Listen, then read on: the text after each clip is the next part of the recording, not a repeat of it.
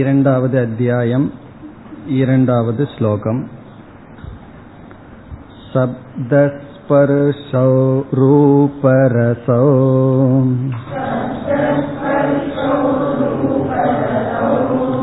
गन्धो भूतगुणा इमे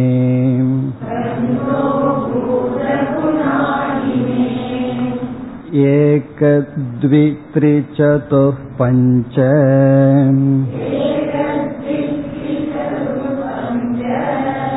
गुणा व्योमादिषु क्रमात्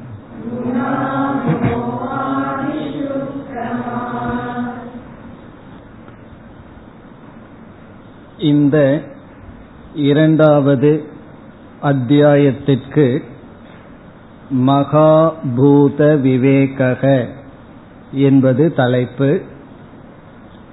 மகாபூதம் என்பது பஞ்ச மகாபூதங்கள் இந்த ஐந்து பூதங்களை பற்றிய விவேகக என்றால் இவைகளை பிரித்தல். ஐந்து பூதங்களை பற்றி ஆராய்ச்சி செய்து அவைகளை பிரித்தல். எதிலிருந்து பிரித்தல்? என்ற கேள்வி வரும்பொழுது சத் பிரம்மத்திடமிருந்து பிரித்தல். சத் பிரம்மத்திடம் இந்த பூதங்கள் கலந்து விட்டது அவைகளை பிரித்தல். இதில் பூதங்களை பற்றிய விசாரம் சில ஸ்லோகங்களில் தான் வர இருக்கின்றது. பிறகு முக்கியமாக இந்த அத்தியாயத்தில் ஆசிரியர் சாந்தோக்கிய உபனிஷத்தில் இருக்கின்ற சதேவ சோமிய இதமக்ர ஆசித் என்ற வாக்கியத்தை விசாரம் செய்கின்றார். அதைத்தான் முதல் ஸ்லோகத்தில் அறிமுகப்படுத்தினார். எது சத் அத்வைதம் சுருதம் எந்த ஒன்று சத்தாகவும் அத்வைதமாகவும் நம்மால் கேட்கப்பட்டதோ. ஸ்ருதம் என்றால் அஸ்மாபிகி சாந்தோக்கிய ஸ்ருதம் நம்மால் சாந்தோக்கிய உபனிஷத்தில் கேட்கப்பட்டதோ ஆறாவது அத்தியாயத்தில் இரண்டாவது பகுதியில் முதல் ஸ்லோகம். அதுதான் இந்த அத்தியாயத்தினுடைய மைய கருத்து. இதைத்தான் இவர் இங்கு ஆரம்பித்து நாற்பத்தி ஆறாவது ஸ்லோகம் வரை இந்த வாக்கியத்தை விளக்குகின்றார். ஆகவே அந்த சாந்தோக்கிய வாக்கியம் இங்கு முக்கியமாக எடுத்துக்கொள்ளப்பட்டு அதில் இருக்கின்ற ஒவ்வொரு சொற்களும் விளக்கப்படுகின்றது. அதைத் தொடர்ந்து மாயா என்ற தத்துவம் மிக தெளிவாக விளக்கப்படும். எவ்வளவு முறை நாம் மாயா மாயா என்று கேட்டாலும் அதனுடைய பொருள் எப்படி இருக்கின்றது? மாயமாகவே இருக்கின்றது. ஆகவே அந்த மாயா தத்துவத்தை மிக தெளிவாக விளக்கப் போகின்றார். நல்ல அழகான லட்சணங்களுடன் விளக்குவார். இதில் சதேம சௌமிய இதமக்ர ஆசித் என்பதனுடைய பொருளை நாம் பார்த்தோம். மீண்டும் ஞாபகப்படுத்திக் கொண்டால் இதம் என்றால் நாம் பார்த்து அனுபவிக்கின்ற இந்த உலகம். அக்ரே இவைகள் இவ்விதம் தோன்றுவதற்கு முன் சத் ஆசீத் சத்தாகவே இருந்தது. இதை நம்ம எப்படி புரிந்து கொள்ளலாம்? விதவிதமான பானைகளை பார்க்கின்றோம். இந்த பானைகள் இதற்கு முன் களிமண்ணாக இருந்தது. இந்த பானைகள் அனைத்தும் களிமண்ணாக இருந்தது. இப்பொழுது எப்படி இருக்கின்றது என்றால் இப்பொழுதும் களிமண்ணாக இருக்கின்றது. பிறகு இப்பொழுது இருப்பதற்கும் முன் இருப்பதற்கும் என்ன வேறுபாடு என்றால் முன் களிமண்ணாக மட்டும் இருந்தது. களிமண்ணாக மட்டும் இருந்தது என்றால் ஏதோ ஒன்று அதனுடன் இல்லை என்று பொருள். அது என்ன என்றால் நாம ரூபங்கள் அதே போல இந்த பானை என்ற நாம ரூபங்கள் இல்லாமல் வெறும் களிமண்ணாக மட்டும் இருந்தது. இப்பொழுது அதே களிமண் நாம ரூபங்களுடன் இருக்கின்றது. அதுபோல இந்த உலகமானது இதற்கு முன் சத்தாக மட்டும் இருந்தது. அந்த சத்தினுடைய லட்சணம் ஏகம் ஏவ அத்விதீயம். அதுவும் உபனிஷத்திலேயே வருகின்றது. அதைத் தொடர்ந்து சூன்யவாதம் சந்தேகம் வந்து அது நீக்கப்படுகின்றது. இதையெல்லாம் நாம் சென்ற வகுப்பில் பார்த்து முடித்தோம். பிறகு இரண்டாவது ஸ்லோகத்திற்கு வந்தால் இந்த ஸ்லோகத்திலிருந்து பதினெட்டாவது ஸ்லோகம் வரை இதம் என்ற சப்தத்தினுடைய விளக்கம். இதம் என்றால் நாம் பார்த்து அனுபவிக்கின்ற இந்த உலகம். இந்த இதம் சப்தம் தான் இப்பொழுது விளக்கப்படுகின்றது. இதற்குள் தான் பூதங்களை பற்றிய கருத்துக்கள் எல்லாம் நமக்கு கிடைக்கின்றது இந்த பஞ்ச பூதங்களை குறித்த கருத்துக்கள் எல்லாம் இந்த ஸ்லோகத்தில் இந்த பகுதிகளில் தான் வருகின்றது. பிறகு அதற்கு அடுத்ததாக நாம் பார்த்தது இந்த இரண்டாவது ஸ்லோகத்திலிருந்து ஆறாவது ஸ்லோகம் வரை ஐந்து பூதங்களுக்குள்ள குணத்தின் அடிப்படையில் வேற்றுமை பேசப்படுகிறது. அதாவது குணத்துக்கு லட்சணம் என்ன? குணம் என்றால் என்ன? என்றால் எது திரவியத்தை சார்ந்திருக்கின்றதோ அது குணம். அதான் தர்க்க சாஸ்திரப்படி குணத்துக்கு சொல்ற லட்சணம். திரவிய ஆசிரயக குணக. குணம் என்றால் ப்ராப்பர்ட்டி அப்படின்னு சொல்றோம்.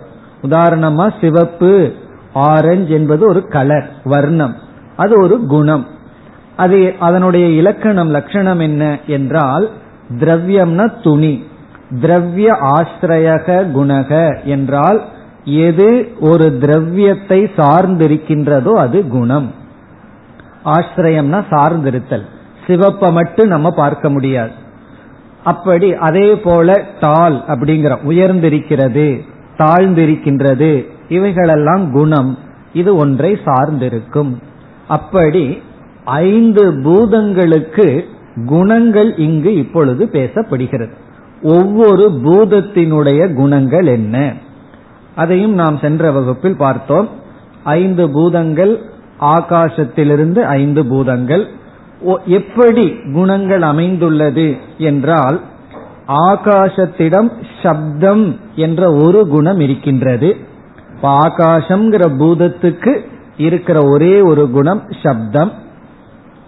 பிறகு வந்து வாயுகு என்ற அடுத்த பூதம்.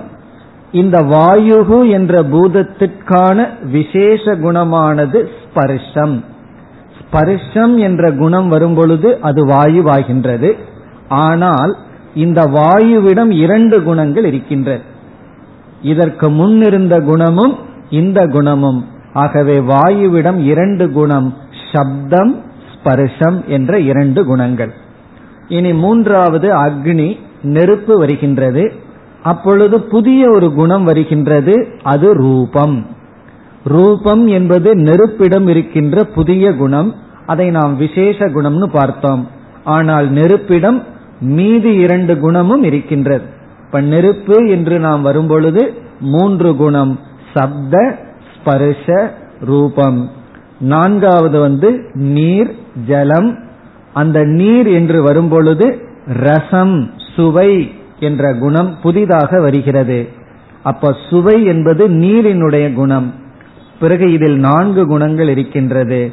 சப்த ஸ்பர்ஷ ரூப ரசம். பிறகு இறுதியாக பிருத்திவி பூமி என்று வரும்பொழுது கந்தக ஸ்மெல். ஸ்மெல் என்றால் கந்தகங்கிறது நமக்கு தெரியும் வாசனை.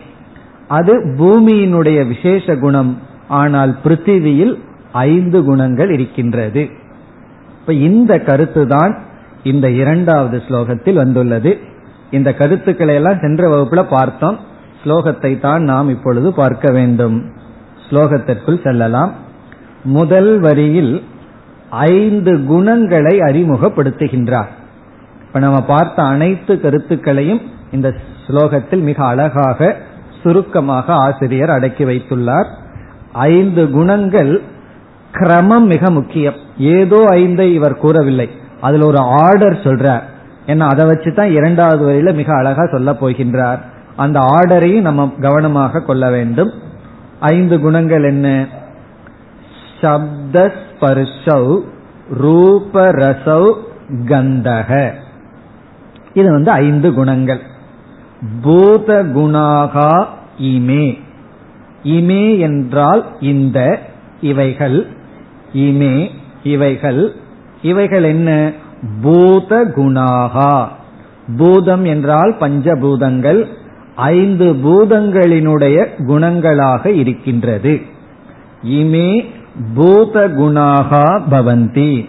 இவைகள் பூதங்களினுடைய குணங்களாக இருக்கின்றன. இனி எவைகள் என்ற கேள்வி வரும். அதைத்தான் முதலில் கூறியிருக்கின்றார். சப்த ஸ்பர்ஷௌ. முதலில் சப்தக இரண்டாவது ஸ்பர்ஷக மூன்றாவது ரூபம் நான்காவது ரசம் ஐந்தாவது கந்தக. ஒரு சமஸ்கிருதம் தெரியலினாலும் கூட இதனுடைய அர்த்தம் எல்லாம் நமக்கு நன்கு புரியும். சப்தகன கேட்கிற குணம் ஸ்பர்ஷகன தொட்டு உணர்வது ரூபம்னா ஃபார்ம் கலர் அதுக்கப்புறம் ரசக சுவை கந்தகன சுவாசித்து பார்த்தல் நுகர்ந்து பார்த்தல். கந்தக ஸ்மெல் இவைகளெல்லாம் என்ன? பூதங்களினுடைய குணங்கள். இனி இரண்டாவது வரியில சொல்றார் இந்த பூதங்கள் கிரமமாக பை ஆர்டர் எவ்வளவு குணங்கள் எந்தெந்த பூதத்தில் இருக்கின்றது என்பதை குறிப்பிடுகின்றார். ஏக என்றால் ஒன்று துவி என்றால் இரண்டு த்ரீ என்றால் மூன்று. இங்கிலீஷ்லயும் த்ரீ தான் சமஸ்கிருதத்திலையும் த்ரீ தான். த்ரீ அப்படின்னா மூன்று சதுஸ் என்றால் நான்கு பஞ்ச என்றால் ஐந்து. ஒன்னு ரெண்டு சொல்லி கொடுக்கிறார் நமக்கு. ஒன்று இரண்டு ஏக துவி த்ரி சது பஞ்ச குணாகா. இப்படி ஐந்து குணங்கள். இது எப்படி பண்ணணும்? இந்த குணாகாங்கிறத ஒவ்வொரு இடத்துலயும் சேர்த்து படிக்கணும். ஏக குணக துவி பிறகு குணம் அப்படிங்கறது த்விகுணம் த்ரி த்ரிகுணாகா சது குணாகா பஞ்ச குணாகான்னு சேர்த்து சேர்த்து படிக்கணும். இப்ப த்விங்கிற இடத்துல த்விகுணவ் துவௌ குணவ் அப்படின்னு புரிந்து கொள்ள வேண்டும். ஏகக குணக துவௌ குணவ் திரயக குணாகா சத்வாரக குணாகா பஞ்ச குணாகா சரி ஒரு குணம் இரண்டு குணங்கள் மூன்று குணங்கள் எங்கு இருக்கின்றது? என்ற கேள்வி வரும்பொழுது வியோமாதிஷு கிரமாத். இந்த கிரமாத்துங்கிறதுல பெரிய வேலையை முடிச்சிட்டார். By order. சரியாக ஆர்டராக தமிழ்ல வந்து முறையே என்று சொல்லுவோம். முறையே அப்படின்னா முறையாக வியோம ஆதிஷுன்னு போட்டுறார். இவர் வந்து இங்க பஞ்ச மகாபூதத்தை விளக்க வந்தவர். பஞ்சபூதத்தை சொல்லவே இல்லை. குணங்களை தான் சொல்லி இருக்கின்றார் இதுல இருந்து என்ன புரியுதுன்னா இதெல்லாம் தெரிஞ்சிட்டு தான் மாணவர்கள் வந்துள்ளார்கள். பஞ்சபூதத்தையும் நான் சொல்ல வேண்டிய அவசியம் இல்லை. அதெல்லாம் அவர்களுக்கு தெரிகிறதுன்னு சொல்லி வியோம என்றால் ஆகாசம் ஆதினா எக்ஸெட்ரா ஆகாசம் முதலியவைகளில் ஒன்று இரண்டு என்று முறையாக குணங்கள் இருக்கின்றன. ஆகாசம் முதலிய பூதங்களில் வியோமாதிஷு கிரமாத் குணாகா பவந்தி. இந்த ஏகத்வி குணாகா பவந்தி. அப்ப என்ன அர்த்தம் நமக்கு கிடைக்கிறது? ஆகாசம் முதலிய பூதங்களில் ஒன்று ஒரு குணம் இரண்டு குணம் மூன்று குணம் போன்ற முறையாக குணங்கள் இருக்கின்றது. அதைத்தான் நம்ம சென்ற வகுப்புலையும் இந்த வகுப்புலையும் சுருக்கமாக பார்த்தோம். ஆகாசத்துல ஒரு குணம் த்வீனு வரும்பொழுது வாயுவில் த்ரீனு வரும்போது அக்னியில் சதுஸ் என்று வரும்பொழுது நான்காவதான ஜலம் பிறகு பஞ்ச என்று வரும்பொழுது பிருத்திவி. அப்ப பூமியில அஞ்சு குணம் இருக்கு. ஒரு நியமம் என்னவென்றால் குணங்கள் அதிகரிக்க அதிகரிக்க ஒரு பொருள் வந்து ஸ்தூலமாயிட்டே வரும். குணங்கள் குறைய குறைய ஒரு பொருள் சூக்மமாகிக் கொண்டே வரும். இப்ப குணங்கள் அதிகமாக அதிகமாக அது ஸ்தூலமாகும். குணங்கள் குறைய குறைய அது சூக்மமாகும் இப்ப தண்ணீர் இருக்கு. அதே ஐஸ் கட்டியா இருந்ததுன்னு சொன்னா அதுக்கு ரூபம் இருக்கு. அது ஸ்தூலமா இருக்கு. அது வந்து திரவமாகும் பொழுது சூக்மமாகும் பொழுது அதனுடைய ரூபம் சென்று விடுகின்றது. ரசம் மட்டும் இருக்கு. அதே நீராவியாகிவிட்டால் அது வாயுவாகும் பொழுது இன்னும் சூக்மம் ஆகின்றது. அப்படி குணங்கள் அதிகரிக்க அதிகரிக்க ஸ்தூலம்.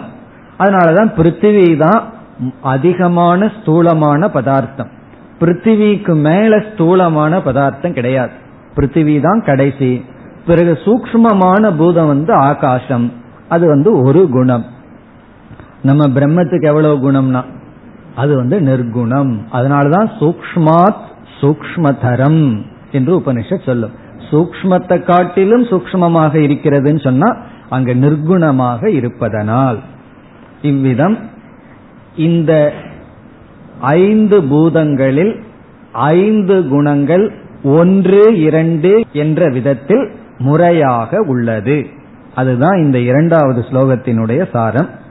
இனி ஆறாவது ஸ்லோகம் வரை மிக எளிமையான கருத்துதான். அனுபவ ரீதியா இங்கு வந்து வித்யாரண்யர் என்ன சொல்கின்றார்? எப்படி ஒவ்வொரு பூதங்களில் ஒன்று இரண்டு மூன்று நான்கு ஐந்து என்ற குணங்கள் இருக்கின்றது என்று புரிந்து கொள்ள முடியும் என்று நமக்கு காட்டுகின்றார். அதாவது ஆகாசத்துக்குள்ள சப்தம் இருக்குன்னு சொல்கிறீர்களே அது எப்படி நான் புரிந்து கொள்வது ஸ்பேஸ்னா என்னன்னு புரிஞ்சுக்கிறதுக்கே முதல்ல கொஞ்ச நாள் ஆகின்றது. பிறகு அதற்குள்ள சப்தம்னு ஒரு குணத்தை நான் எப்படி புரிஞ்சுக்கிறது? பிறகு வந்து அக்னிக்குள்ள ரூபம் இருக்குன்னு நான் எப்படி புரிந்து கொள்ளுதல் என்று நமக்கு ஒரு சந்தேகம் வரலாம். ஐந்து பூதங்கள் எப்படி ஒன்று இரண்டு என்ற விதத்தில் குணங்களுடன் கூடி இருக்கின்றது என்ற சந்தேகம் வரும்பொழுது நாம் புரிந்து கொள்வதற்காக நம்முடைய அனுபவ ரீதியாக விளக்கம் கொடுக்கின்றார். அப்ப அடுத்த ஸ்லோகத்திலிருந்து ஆறாவது ஸ்லோகம் வரைக்கும் என்ன கருத்து என்றால் இந்த இரண்டாவது ஸ்லோகம் விளக்கப்படுகின்றது. ஒவ்வொரு பூதங்களிலும் ஒன்று இரண்டு மூன்று என்ற விதத்தில் குணங்கள் எப்படி அமைந்துள்ளது? என்று அனுபவ ரீதியாக நமக்கு புரிய வைக்க முயற்சி செய்கின்றார். இதெல்லாம் நம்ம ரொம்ப சீரியஸா எடுத்துக்கூடாது. இது எதற்காக சொல்கிறார்னு சொன்னா நமக்கு புரிய வைப்பதற்காக இவ்விதம் கூறுகின்றார். சில சமயங்கள்ல சில உதாகரணங்கள் நம்ம கொடுப்போம். எதற்குனா அந்த கான்செப்ட் அந்த அறிவை அந்த ஐடியாவை புரிஞ்சுக்கிறதுக்காக. நம்ம என்ன பண்ணுவோம்? எதற்காக உதாரணம் கொடுக்கப்பட்டது அனுபவம் பேசப்பட்டதுங்கிறத விட்டுட்டு உதாரணத்துக்குள்ளேயே போயிட்டோம்னு சொன்னா பிறகுதான் நம்ம டைரக்ஷன் மாறி போறோம்னு அர்த்தம் அதனால இது வந்து அனுபவ ரீதியாக நம்ம புரிந்து கொள்வதற்காக எப்படி ஒவ்வொரு பூதத்திலும் இந்த குணங்கள் இருக்கின்றது என்று புரிந்து கொள்வது அதை குறிப்பிடுகின்றார் மூன்றாவது ஸ்லோகம்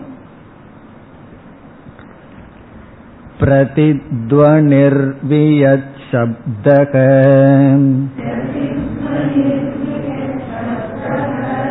वायौ भीसीति शब्दनम्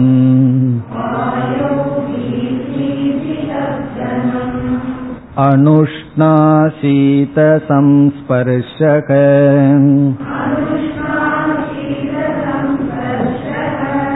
वह्नौ बुगु बुगुध्वनिः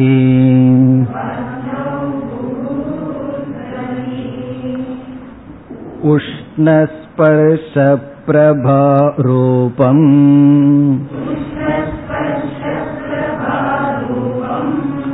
जले बुलु बुलु ध्वनिः शीतस्पर्शशुक्लरूपम्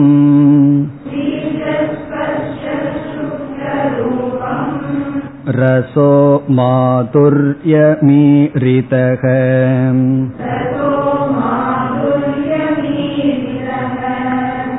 भूमौ गडगडा शब्दः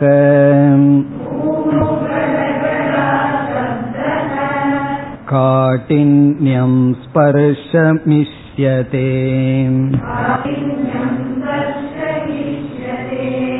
नीलातिकं चित्ररूपम्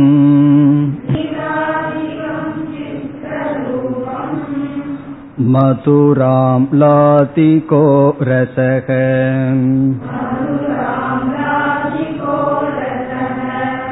सुरभीतरगन्धौ द्वौ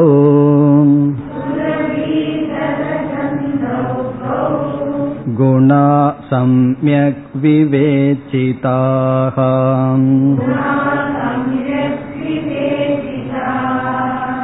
श्रोत्रं त्वक्चक्षुषी जिह्वा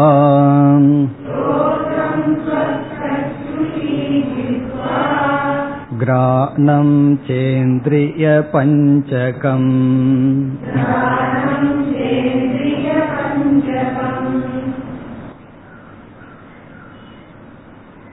இப்பொழுது படித்த ஸ்லோகங்களில் ஒவ்வொரு பூதங்களிலும் எப்படி ஒன்று இரண்டு என்ற விதத்தில் குணங்கள் அமைந்துள்ளது. நம்முடைய அனுபவ ரீதியான உதாகரணம் இது. ஆகாசத்துல சப்தம் இருக்கு என்று எப்படி கண்டுகொள்வது? ஆகாசத்தினுடைய குணம் சப்தம். அதற்கு அனுபவ ரீதியாக அவர் கூறுவது எதிரொலியை குறிப்பிடுகின்றார். எக்கோன்னு சொல்லுவோம். எதிரொலித்தல். அந்த எதிரொலி எங்க இருக்கின்றது என்றால் ஆகாசத்தினால் தான் எதிரொலி வருகின்றது. இப்ப எதிரொலியிலிருந்து நமக்கு தெரிய வருகிறது என்னவென்றால் ஆகாசத்தில் சப்தம் இருக்கின்றது. ஆகாசத்துல சப்தம் இருக்கின்றதுங்கிறதுக்கு அனுபவ ரீதியான உதாகரணம் எதிரொலி. காரணம் என்னவென்றால் நம்ம ஒரு சப்தத்தை போடுறோம். அந்த சப்தம் நமக்கு திரும்பியே வருகின்றது. ஸ்பேஸே இல்லைன்னா எதிரொலி எல்லாம் வராது. அப்படி ஆகாசம் இருப்பதனால்தான் அந்த சப்தம் ஏதோ ஒரு இடத்தில் மோதி மீண்டும் நமக்குள்ளேயே வருகின்றது. ஆகவே கூறுகின்றார் பிரதித்வனிகி வியத் சப்தக. பிரதித்வனிகி என்றால் எதிரொலி எக்கோன்னு சொல்றது எதிரொலி. எதிரொலி எல்லாம் நம்ம கேட்டிருப்போம். அதாவது நம்ம வந்து பேசினோம்னா சில சமயம் அதே சப்தம் திரும்பி நம்மிடமே வருவது. அதான் பிரதித்வனிகி வியத் சப்தக அதாவது வியத் சப்தகங்கிறது ஒரு காம்பவுண்ட் ஒரு சேர்ந்த வார்த்தை. அதை எப்படி புரிந்து கொள்ள வேண்டும்? வியதி வர்த்தமானக சப்தக வியத் சப்தக ஆகாசத்தில் இருக்கின்ற சப்தமானது பிரதித்வனிகி என்றால் பிரதித்வனி ரூபேன வர்த்ததே. ஆகாசத்தில் இருக்கின்ற சப்தம் எதிரொலியின் மூலமாக அறியப்படுகின்றது. அதான் என்னுடைய அர்த்தம். ஆகாசத்தில் இருக்கின்ற சப்த குணமானது எதிரொலியின் மூலமாக நமக்கு தெரிய வருகிறது. வியதி வர்த்தமானக சப்தக பிரதித்வனி ரூபேன வர்த்ததே நியாயதே ஆகாசத்தில் இருக்கின்ற சப்த குணம் எதிரொலி மூலமாக அறியப்படுகின்றது. இதோடு ஆகாசத்துல ஒரு குணம் சப்தம் எப்படி இருக்கிறதுன்னு காட்டி விட்டார் இனி வாயுவில் இரண்டு குணங்கள் இருக்கின்றது. ஆகாசத்துக்கு அப்புறம் என்ன? வாயு. அந்த வாயு காற்றில வந்து ரெண்டு குணம். ரெண்டு குணம் எவைகள் என்றால் ஒன்று சப்தம் இனி ஒன்று ஸ்பர்ஷம் தொட்டு உணர்தல். அப்படி வாயுவில் எப்படி இந்த இரண்டு குணம் இருக்கின்றது என்று காட்டுகின்றார். அடுத்தது வாயு. வாயு என்ற பூதத்தில் பிசி இது சப்தனம். பிசி அப்படின்னு சொன்னா இந்த உஸ் பிஸ் எல்லாம் காத்து சப்தம் கேட்கிறோம் அல்லவா? காத்து அடிச்சதுன்னா ஒரு சப்தம் வருது அல்லவா? அதை சொல்கின்றார். காற்று அடிக்கிற சப்தம் கேட்குதுன்னு சொன்னோம்னா என்ன அர்த்தம்? அந்த காற்றுல சப்தம் வந்து பீஸ் அப்படின்னு வருதான். பீஸ்னு தான் எனக்கு வரல வேற விதத்துல கேட்குதுன்னா நீங்க வேற விதத்துல வச்சுக்கோ ஏதோ ஒரு விதத்துல காற்றுல இருந்து சப்தத்தை நம்ம கேட்கிறோம் அதாவது காற்று அடிக்கிற சப்தம் இருக்கா இல்லையான்னு நமக்கு தெரிந்து விடும். இப்ப ஃபேன் ஓடும் பொழுதும் கூட ஒரு சப்தம் வருது அல்லவா ஃபேன் ஓடாத பொழுது அந்த சப்தம் வர்றதில்லை. அப்ப காற்று அடிக்கும் பொழுது காற்றுக்குள் ஒரு சப்தம் இருக்கின்றது.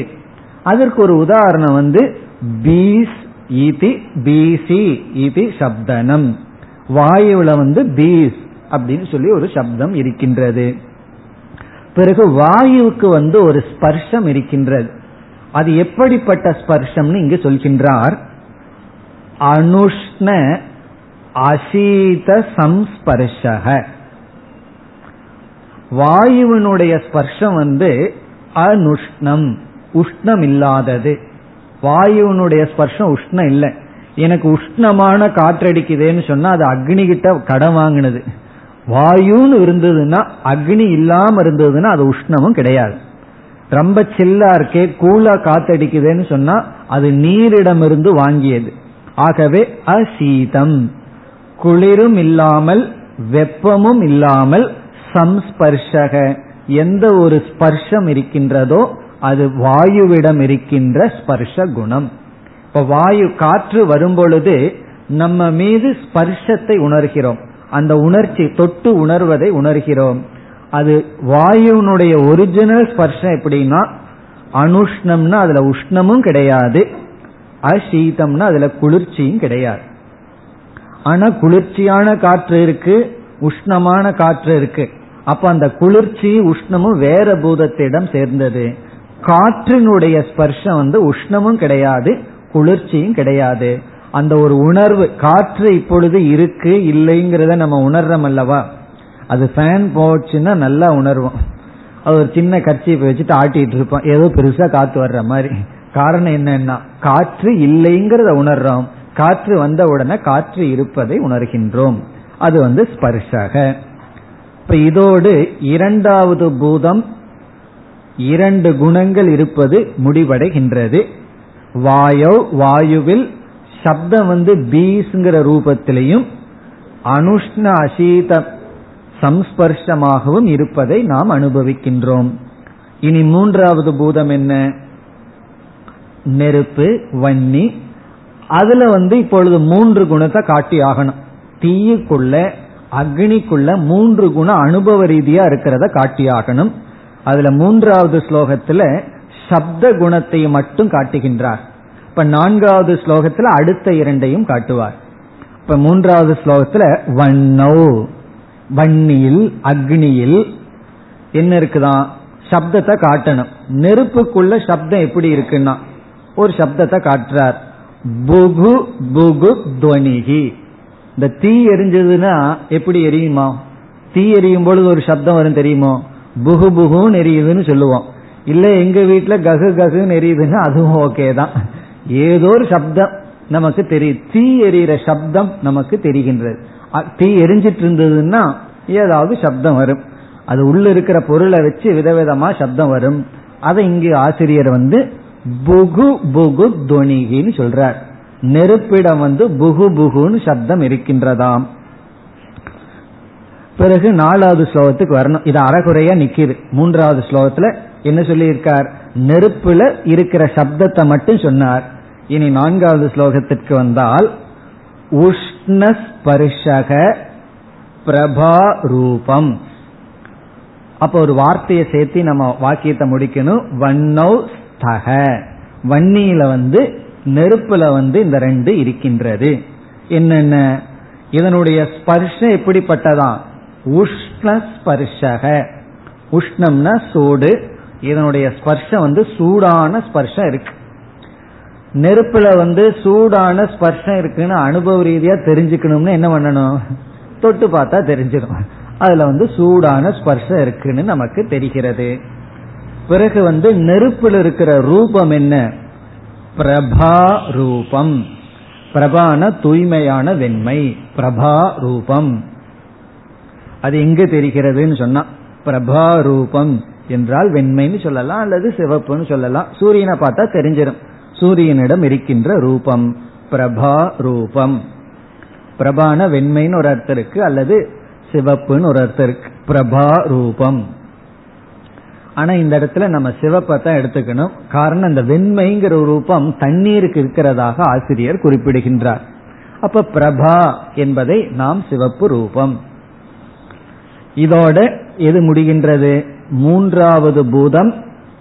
அதுல மூன்று குணம் எப்படி இருக்குதுன்னு முடிகிறது.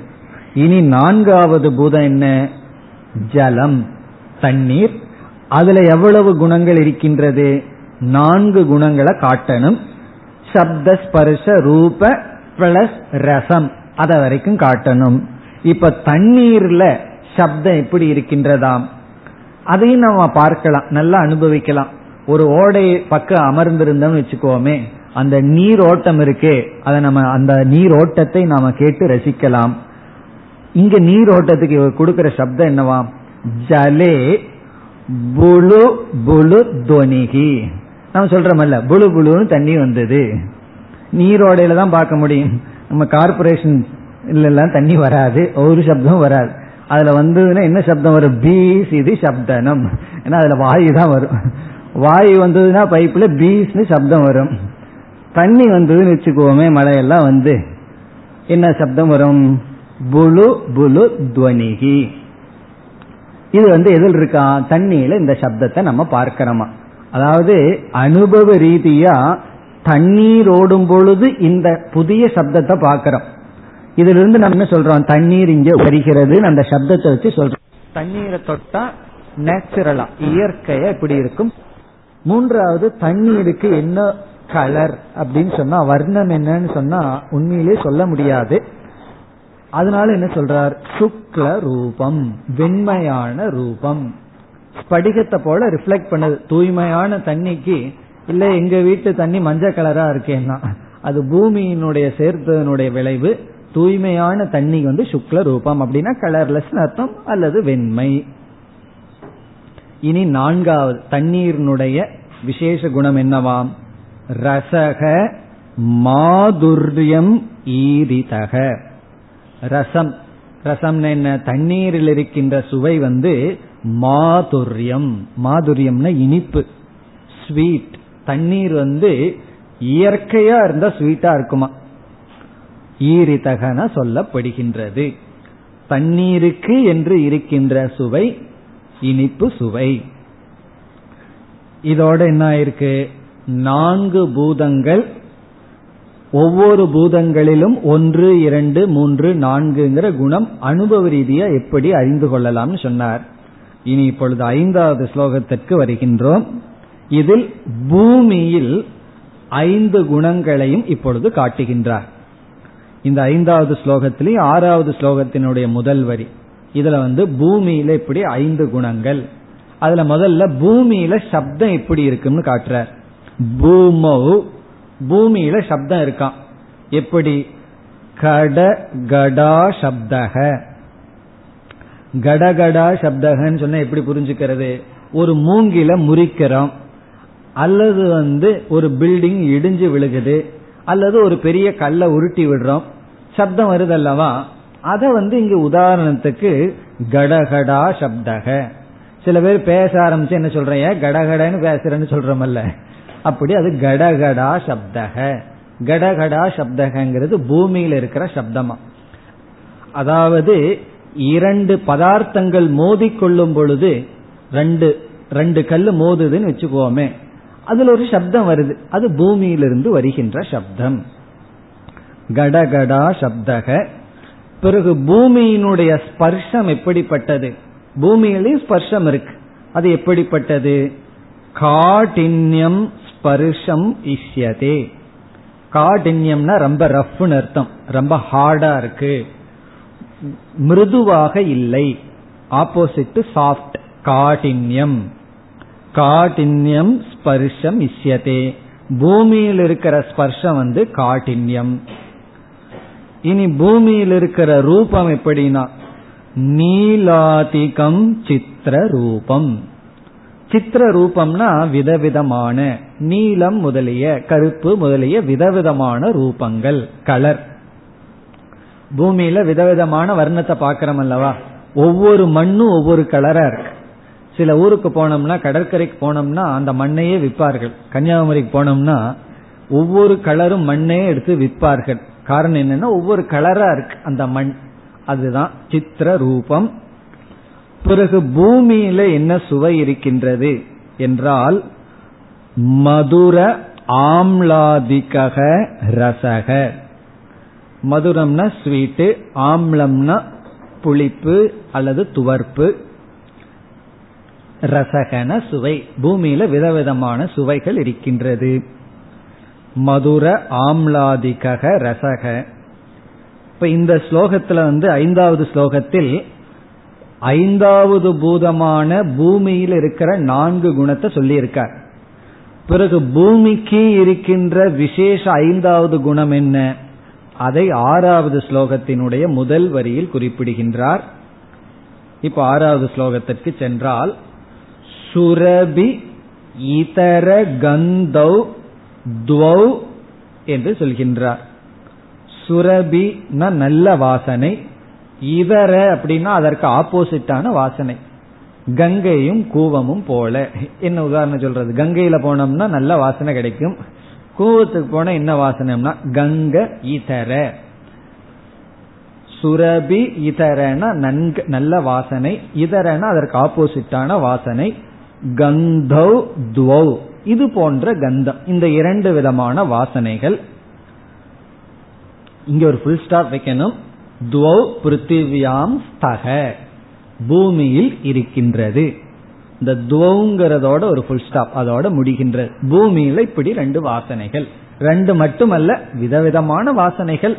இங்க உதாரணத்துக்கு ரெண்டு வாசனைய சொல்ற. ஏன்னா அது பூமி விசேஷம்? அந்த இடத்துக்கு போனா அந்த வாசனை நமக்கு வருகின்றது. அப்ப என்னன்னா அது பூமியினுடைய வாசனைகள்.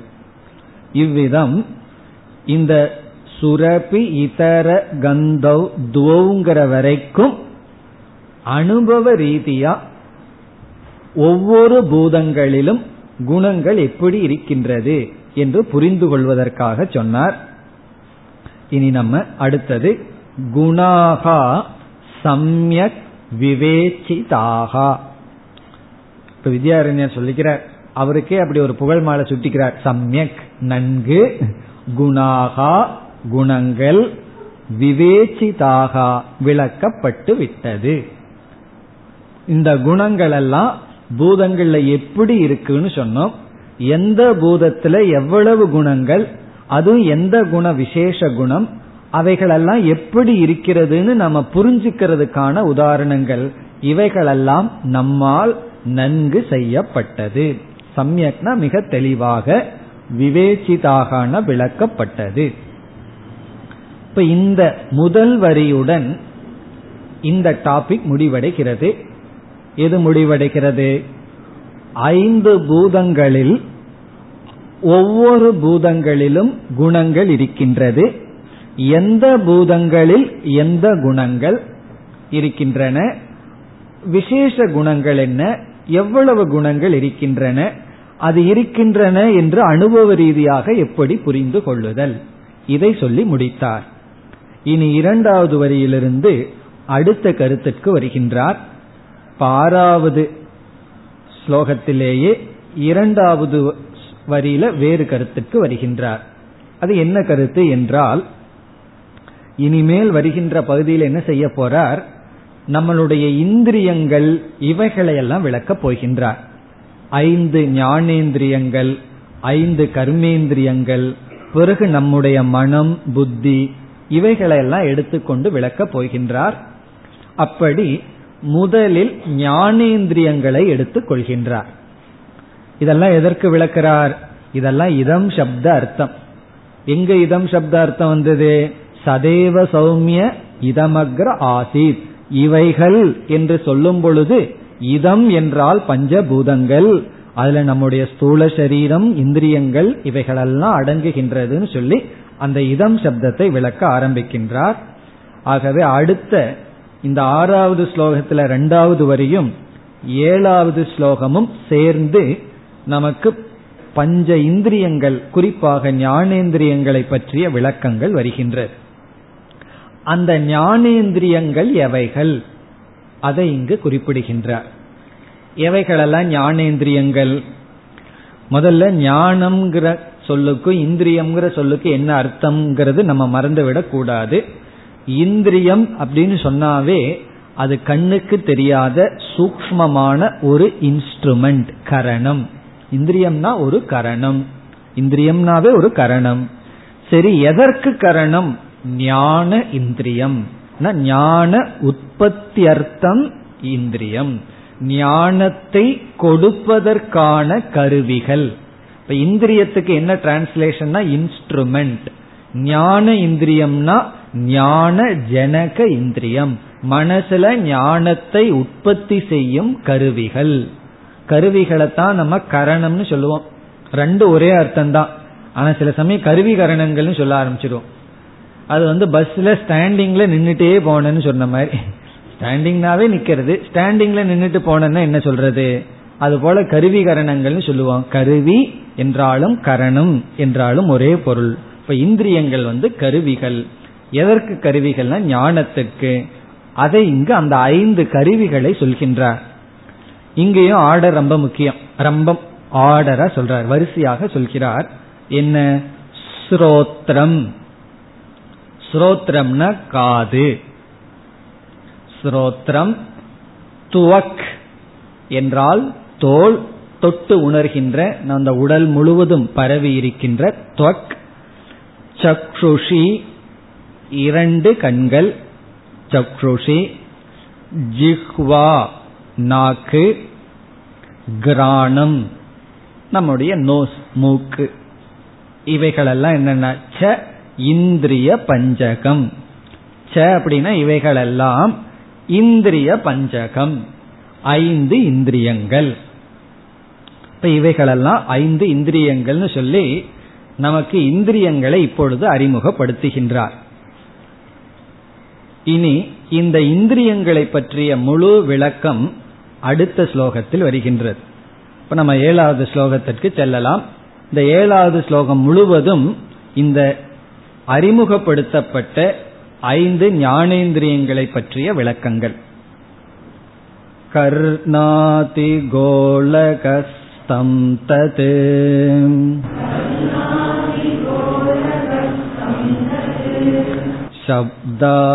शब्दातिग्राहकं क्रमात्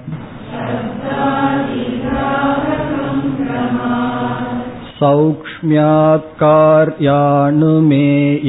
तत्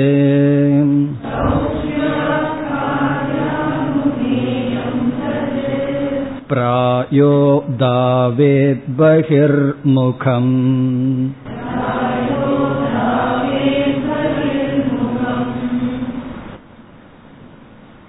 இந்த ஒரு ஸ்லோகத்தில் பல கருத்துக்களை வித்யாரண்யர் வைத்துள்ளார் எல்லாமே இந்திரியங்களை குறித்த கருத்துக்கள். முதல் கருத்து வந்து இந்திரிய உற்பத்திகி. இந்திரியம் எப்படி உற்பத்தி ஆகின்றது? அது இங்கு குறிப்பிடவில்லை. நாம் சேர்த்திக் கொள்ள வேண்டும். இந்திரிய உற்பத்திகி. இந்திரியத்தின் தோற்றம். நம்ம இந்திரியங்களை பற்றி என்னென்னலாம் தெரிஞ்சுக்கணும்னு இப்ப பார்க்க போறோம். அதுல முதல் கருத்து இந்திரிய உற்பத்திகி. அதாவது இந்த இந்திரியங்களும் கூட ஒவ்வொரு பூதத்திலிருந்து தோன்றியதுதான். அதை நம்ம பார்க்க போறோம். எந்த பூதத்திலிருந்து எந்த இந்திரியங்கள் தோன்றின? அது ஒரு கருத்தை பார்க்க போகிறோம். அதை மட்டும் ஆசிரியர் இங்கு சொல்லவில்லை.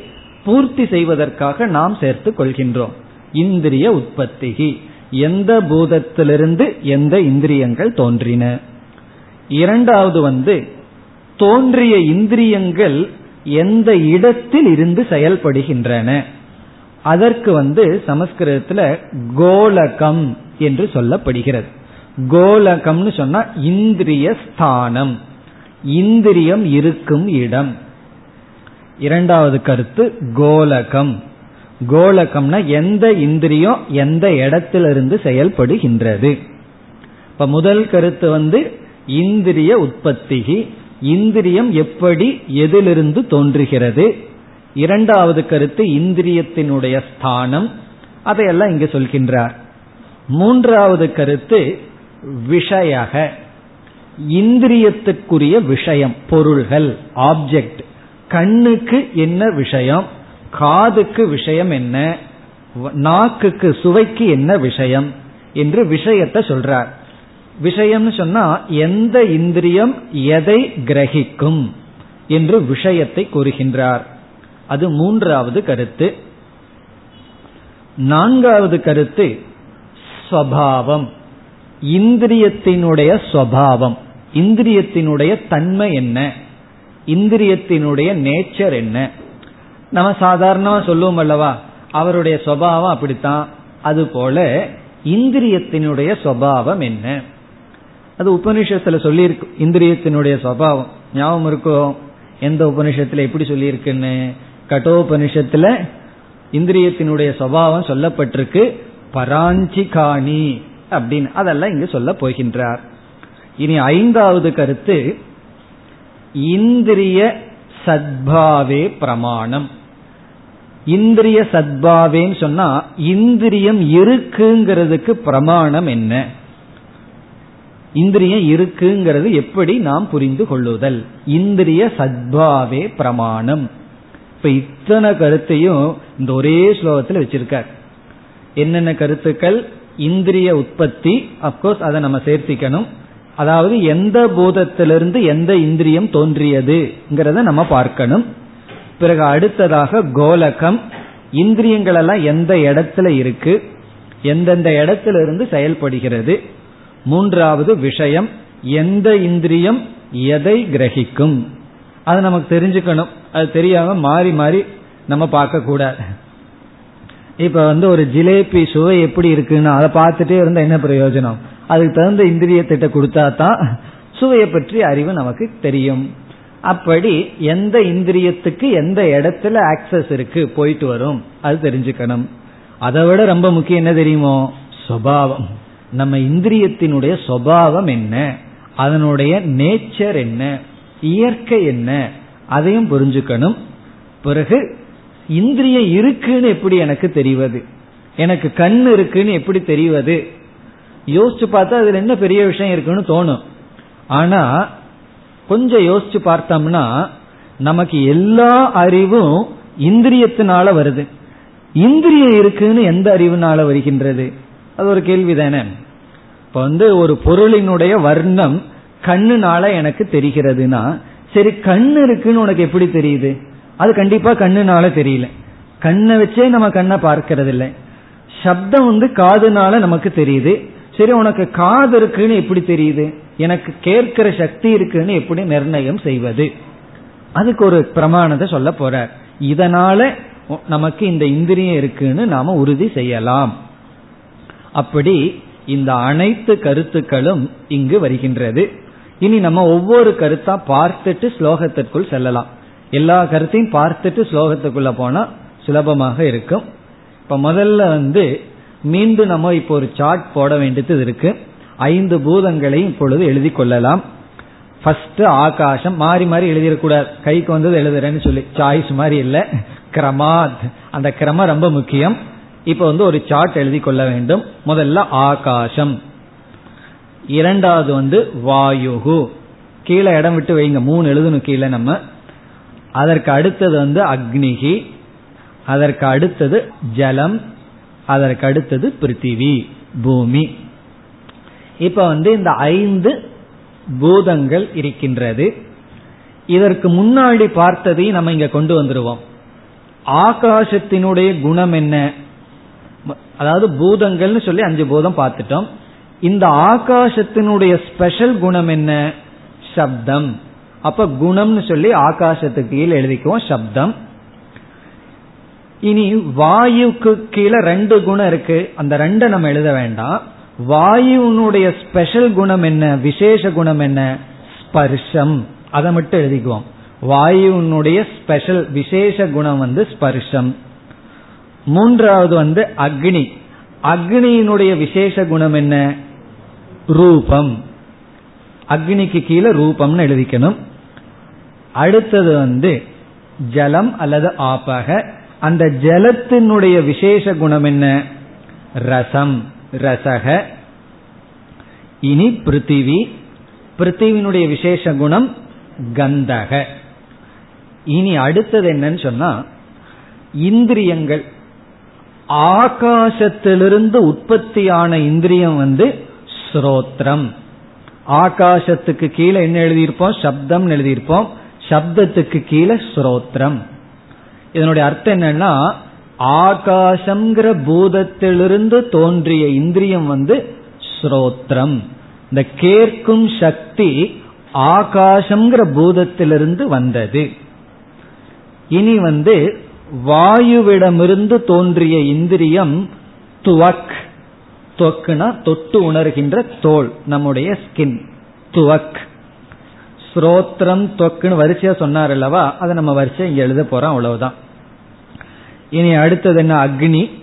அக்னியிடமிருந்து எந்த இந்திரியம் தோன்றியது? சொல்லுங்க பார்ப்போம். சக்ஷுஷி கண்கள். இரு கண்கள் சக்ஷுஷி சக்ஷுகு கண். இனி ஜலத்திலிருந்து தோன்றிய இந்திரியம் என்ன? என்றால் ஜிஹ்வா நம்முடைய நாக்கு. நாக்கு வந்து ஜலத்துல தோன்றிய காலத்தினாலதான் நாக்குல ஜலம் இருந்துட்டே இருக்கு. எல்லா நேரம் நாக்கு வறண்டு போறது இல்லையா அல்லவா? அது ஜலம் ஜிஹ்வா. அடுத்தது என்ன? பிருத்திவி. பிருத்திவியிலிருந்து தோன்றிய பூதம் வந்து கிராணம் நம்முடைய மூக்கு. மூக்குனா நம்ம பார்க்கிற மூக்கு அல்ல. பார்க்கிற மூக்கு வேற. ஒவ்வொருத்தருக்கும் ஒவ்வொரு மாதிரி இருக்கும். அதுவல்ல அந்த நுகர்ந்து அறிகின்ற சக்தி. அது இந்திரியத்தினுடைய பிரமாணத்தை பற்றி பார்க்கும் பொழுது நமக்கு அது விளங்கும். இப்படி ஐந்து பூதங்களிடமிருந்து ஐந்து இந்திரியங்கள் தோன்றி உள்ளன. இதெல்லாம் புதுசா இருக்கேன்னு சொல்லக்கூடாது. தத்துவபோதத்துல இதெல்லாம் சொல்லப்பட்டிருக்கு. தத்துவபோதத்துல எல்லா கருத்தும் வந்துள்ளது. இப்ப இதுல என்ன விசேஷம்னு சொன்னா அடுத்த கருத்து வந்து கோலகம் ரொம்ப சுலபம். அதை நம்ம ஈஸியா பார்த்துடலாம். இனி வந்து பூதங் இந்திரியங்களினுடைய விஷயத்துக்கு வர்றோம். ஒவ்வொரு இந்திரியம் எதை கிரகிக்கும்? காது எதை கிரகிக்கும்? அப்படி ஒவ்வொரு இந்திரியத்துக்கு என்னென்ன விஷயம்னு வந்தால் நமக்கு இங்க என்ன புலப்படும் என்றால் ஒரு இந்திரியம் எந்த பூதத்திலிருந்து வந்ததோ அந்த பூதத்தினுடைய விசேஷ குணத்தை தான் கிரகிக்கும். அதாவது எந்த ஒரு இந்திரியம் எந்த பூதத்திடமிருந்து வந்ததோ அந்த பூதம் தானே அந்த இந்திரியத்துக்கு அப்பா. எந்த பூதமிடத்திலிருந்து ஒரு இந்திரியம் வந்ததோ அந்த இந்திரியத்துக்குன்னு விசேஷ குணம் இருக்கும் அல்லவா அதைத்தான் அது கிரகிக்கும். அப்போ ஐந்து இந்திரியங்கள் கிரகிக்கின்ற குணங்கள் அந்தந்த பூதங்களினுடைய விசேஷ குணம். அதை நம்ம ஈஸியா கண்டுபிடிச்சிடலாம் இந்த சார்ட்ல இப்ப இந்த சார்ட்டை பார்த்தீங்கன்னு சொன்னா ஸ்ரோத்திரத்தினுடைய விஷயம் என்ன? அங்கேயே இருக்கு. சப்தம். ஸ்ரோத்திரம் எங்கிருந்து வந்தது? ஆகாசத்திலிருந்து. சப்தம் யாருடைய குணம்? ஆகாசத்தினுடைய குணம். இனி தொக்குக்கு போவோம். தொக்குனா நம்மளுடைய தோல். உடம்பு பூரா பரவி இருக்கின்ற இந்த தோல். இது எதனிடமிருந்து வந்தது? வாயுவிடமிருந்து வந்தது. இது எதை கிரகிக்கும்? ஸ்பர்ஷம். ஸ்பர்ஷம் யாருடைய விசேஷ குணம்? அதே வாயுவிடம் தான் அவங்கவுங்க அப்பா குணத்தை புரிஞ்சு வச்சிருக்காங்கன்னு அர்த்தம். அவங்கவுங்க அப்பா குணத்தை தான் அறிவார்கள். யாரிடமிருந்து வந்தார்களோ அவர்களுடைய குணத்தை தான் இது கிரகிக்கும். அதுதான் விஷயம். இனி அதே தான் அக்னிக்கு வந்தோம்னா அக்னியிடமிருந்து தோன்றியது கண். அக்னியினுடைய குணமான ரூபத்தை தான் கண்ணானது விசேஷமாக கிரகிக்கும். வேறையெல்லாம் எல்லாம் கண்ணு கிரகிக்கிறதுக்கு சக்தி கிடையாது. பிறகு வந்து நீர். நீரிடமிருந்து தோன்றிய குணம் நாக்கு. நாக்கு வந்து ரசம். அந்த ரசம் வந்து எந்த பூதம்? நீரினுடைய விசேஷ குணம். அதே போல இறுதியாக பிருத்திவியிடமிருந்து தோன்றிய சுவாசம் அதாவது கிராணம் அது வந்து பிருத்திவினுடைய குணத்தை தான் அது கிரகிக்கும். இவ்விதம் ஐந்து இந்திரியங்களினுடைய விஷயங்கள் எவைகள்? என்ற கேள்வி வரும்பொழுது சப்த ஸ்பர்ஷ ரூப ரச கந்தக. அதனுடைய ஆர்டர் என்ன? ஸ்ரோத்ரம் சக்ஷோஷி ஜிஹ்வா கிராணம். இப்படி ஐந்து இந்திரியங்கள் எந்த பூதத்திலிருந்து வந்ததோ அந்த இந்திரியங்கள் அந்த பூதத்தினுடைய விசேஷ குணத்தை தான் கிரகிக்கும். இது வரைக்கும் நம்ம எவ்வளவு பார்த்துட்டோம்? இந்திரியத்தினுடைய உற்பத்தியை பார்த்தோம். எந்த பூதத்திலிருந்து எந்த இந்திரியங்கள் தோன்றினு பார்த்தோம். பிறகு அடுத்ததாக இந்திரியத்தினுடைய விஷயங்களை பார்த்தோம். இனி இந்திரியத்தினுடைய கோலகத்துக்கு வரணும். கோலகம்னு சொன்னா எந்த இடத்திலிருந்து அந்த சக்தி வெளிப்படுகிறதோ அந்த இடத்திற்கு பெயர் கோலகம். கவுண்டர் அர்த்தம் எந்த இடத்திலிருந்து வெளிப்படுகிறதோ. அது நமக்கு நல்ல சுலபமா தெரியும். கண்ணு எந்த இடத்திலிருந்து வெளிப்படுதுன்னா உச்சாந்தலையிலன்னு சொல்லக்கூடாது. கண்ணு எந்த இடத்துல இருந்தா கண்ணு தான் காது வந்து காது தான் ஸ்பர்ஷம் மட்டும் உடல் முழுவதும் வியாபிச்சிருக்கு. தலையிலிருந்து கால் வரைக்கும் அந்த தோல் வந்து வியாபித்து இருக்கின்றது. அப்படி கோலகமும் மிக தெளிவாக இருக்கிறது. அந்தந்த ஸ்தலத்திலிருந்து வேலை செய்கின்றது. இனி அடுத்ததை என்ன பார்க்கணும்? இந்திரிய உற்பத்தியை பார்த்துட்டோம். இந்திரியத்தினுடைய கோலகம் நமக்கு தெரியும். நம்ம பார்க்கிறது தான் எந்த இடத்திலிருந்து எது வெளிப்படுகிறதுன்னு தெரிகிறது. பிறகு வந்து விஷயம் பார்த்துட்டோம். நான்காவதாக ஸ்வபாவம். இந்திரியத்தினுடைய சுவாவம் என்ன? சுவாவம் என்னன்னு சொல்லி இங்க ரொம்ப சுருக்கமா சொல்றார். அது எப்பொழுதுமே வெளி விஷயத்தை நோக்கித்தான் ஓடிக்கொண்டிருக்கும். கடைசியில் சொல்றார் தாவே பகிர்முகம் பிராயக. அது வெளி விஷயத்தை நோக்கி ஓடுதல். இந்திரியத்தினுடைய சுவாவமே வெளி விஷயத்தை நோக்கி ஓடுதல் தான். பராஞ்சி காணி காணின்னு சொன்னா அந்த இடத்துல உபனிஷத்துல இந்திரியங்கள் அர்த்தம். பராஞ்சின வெளி விஷயங்களை நோக்கி ஓடுவதாக யார் செஞ்ச வேலைனா இந்த திருட்டுத்தனத்தை யாரு பண்ணி வைத்தார்கள்னா ஸ்வயம்பூகு. பகவானே இந்த வேலை பண்ணிட்டார். பண்ணி அதனால என்ன ஆச்சுன்னா வியத்ருணத் நம்மைய ஹிம்சித்து விட்டார். முதல் ஹிம்சைய ஆரம்பிச்சதே பகவான் தான். நம்ம எல்லாத்தையும் ஹிம்சப்படுத்திட்டாராம் பகவான். எப்படின்னா இந்திரியங்களை எல்லாம் வெளி விஷயமாகவே ஓடுவது போல் படைத்து விட்டார். அதனாலதான் இந்திரியங்களை வெளி விஷயங்களிலிருந்து எடுத்தல் அப்படிங்கிறது ரொம்ப கடினமா இருக்கு. நம்ம நடந்து போயிட்டு இருக்கோம் ஒருவர் ரொம்ப அழகா சொன்னார். நீங்க நடந்து போனா பத்து அடிக்கு உங்களுடைய டைரக்ட் கண் இருந்தா போதும். அதுக்கு மேல விஷயம். ஆனா இங்க அந்த பத்து அடியை தவிர மீதி இடத்துல தான் கண் இருக்கு. அதனாலதான் தடிக்கி தடிக்கு விழுகிறோம். காரணம் என்னன்னா பகிர்முகம்.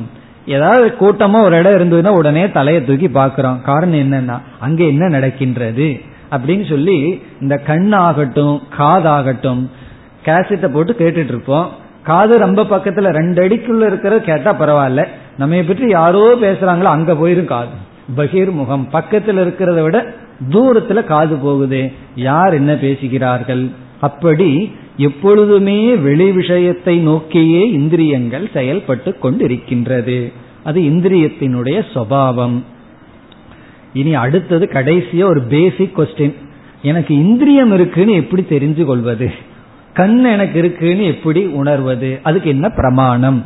காது எனக்கு இருக்குங்கிறது எப்படி தெரிந்து கொள்வது அதற்கு வந்து அனுமானம் பிரமாணம்னு சொல்ற. அனுமானத்துல தான் தெரிஞ்சு கொள்ளணும்னு சொல்ற.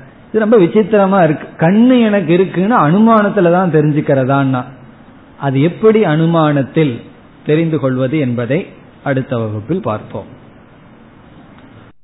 ஓம் போர் நமத போர் நமிதம் போர் போர் நமுதச்சதேம் பூர்ணய பூர்ணமாதாய பூர்ணமேவாவசிஷ்யதேம் ॐ शान्ति शान्ति शान्तिः